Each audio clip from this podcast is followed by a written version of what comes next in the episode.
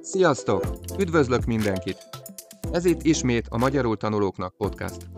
Ha szívesen támogatnád a munkám, akkor hívj meg egy kávéra a www.patreon.com per csőszapa 72 oldalon. Ugyanitt hozzáférhetsz a podcast transzkriptjéhez is, ha jégkrém ice cream szinten támogatsz. Ha pedig prémium taggá válsz, a transzkript mellett három interaktív feladatot is kapsz, természetesen megoldásokkal együtt. Jó szórakozást és stresszmentes tanulást a www.patreon.com per csőszapa 72 oldalon. Kedves hallgatók, hogy vagytok? Ma megint a nyelvekkel kapcsolatban hoztam valamit, pontosabban szólva szeretném megmutatni nektek, hogy milyen elméletek, teóriák léteznek az emberi nyelv eredetével, keletkezésével kapcsolatban. Azt rögtön elmondhatjuk, hogy teljes a bizonytalanság azzal kapcsolatban is, hogy mióta létezik az emberi beszéd. A legrégebbi írásos emlékek 4-5 ezer évesek, tehát a beszélt nyelv biztosan régebbi ennél.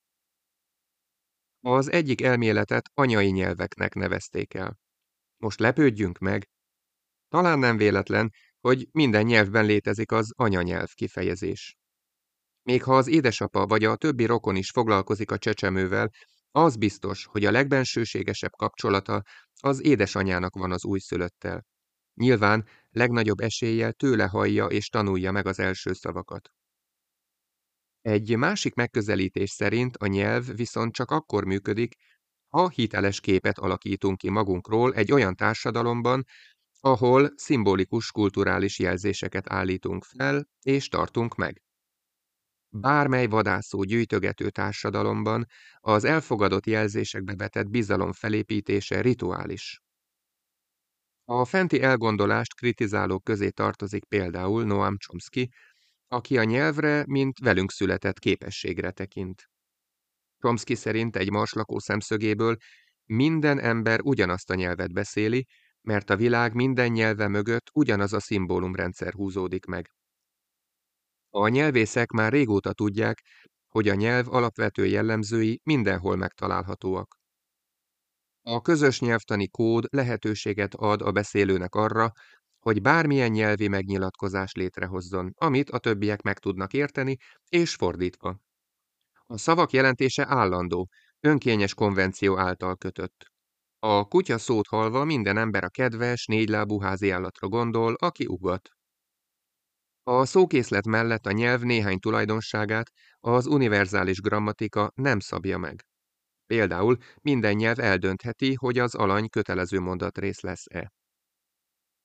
Azt teljes bizonyossággal állíthatjuk, hogy a nyelv teszi az embert emberré, és megkülönbözteti az állati kommunikáció bármely formájától. A több ezer emberi nyelv sokfélesége ellenére a nyelv elvont fogalma hasznos, hiszen a nyelvek alapvető egyezéseket mutatnak fel. Azonosak funkcióikban és felépítésük, tehát szerkezetük lényeges vonásaiban. A nyelv, azaz a nyelvet alkotó elemek, szavak, jelek és a szabályok véges készlete csak a beszédet alkotó végtelen számú mondatban létezik. A nyelv fizikai megvalósulása, a beszéd azonban pillanatnyi, ha nem rögzíti írás vagy valamilyen elektromos eszköz, szinte születése pillanatában nyom nélkül megsemmisül. Ahogy már utaltam rá, a kutatás mai állása szerint a nyelv keletkezése és az írás feltalálása között több tízezer év telhetett el s e beláthatatlanul hosszú időszakaszból semmiféle nyelvi emlék nem maradt ránk. A nyelv keletkezésének kutatása már csak etény miatt is mérhetetlenül nehéz. A nyelv eredetének problémája mindig is foglalkoztatta az embert, számtalan megoldási kísérlet történt, egymásnak sokszor ellentmondó elmélet született a különböző korok és gondolkodók tudásának, világnézetének megfelelően, ám ezek jó része üres spekulációnak bizonyult. Nem csodálkozhatunk ezen, ha figyelembe vesszük, hogy a nyelv eredetének megközelítéséhez nem nyújtanak segítséget az úgynevezett primitív nyelvek vizsgálatából levont következtetések sem. Ezek ugyanis arra utalnak, hogy a primitív népek nyelvrendszerei is az adott közösségben, kultúrában a kifejezés és a kölcsönös érintkezés tökéletes eszközei. Figyelemre méltó jelenség, írja Humboldt, hogy talán még sohasem került elő olyan nyelv, amelynek ne lett volna a többé-kevésbé teljesen kialakult grammatikája.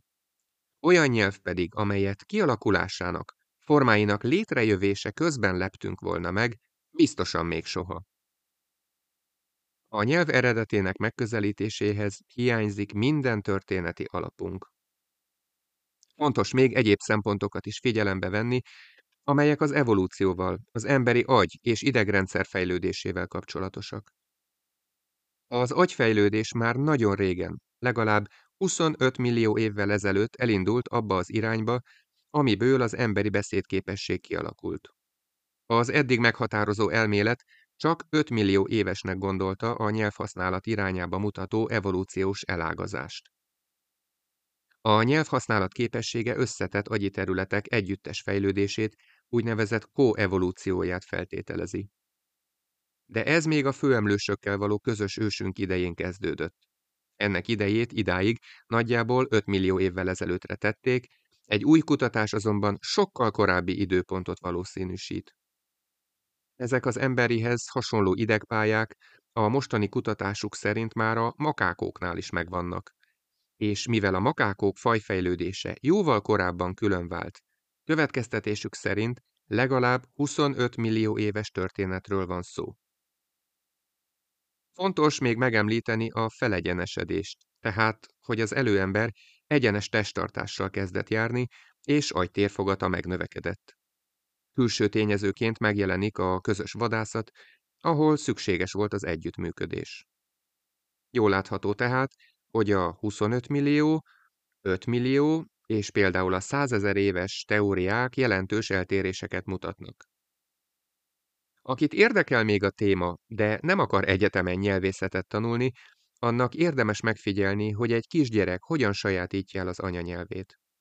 Az biztos, hogy utánoz, hiszen olyan szavakat mond vissza, amelyeket a felnőttektől hall, viszont eleinte csak egyszavas mondatokat alkot.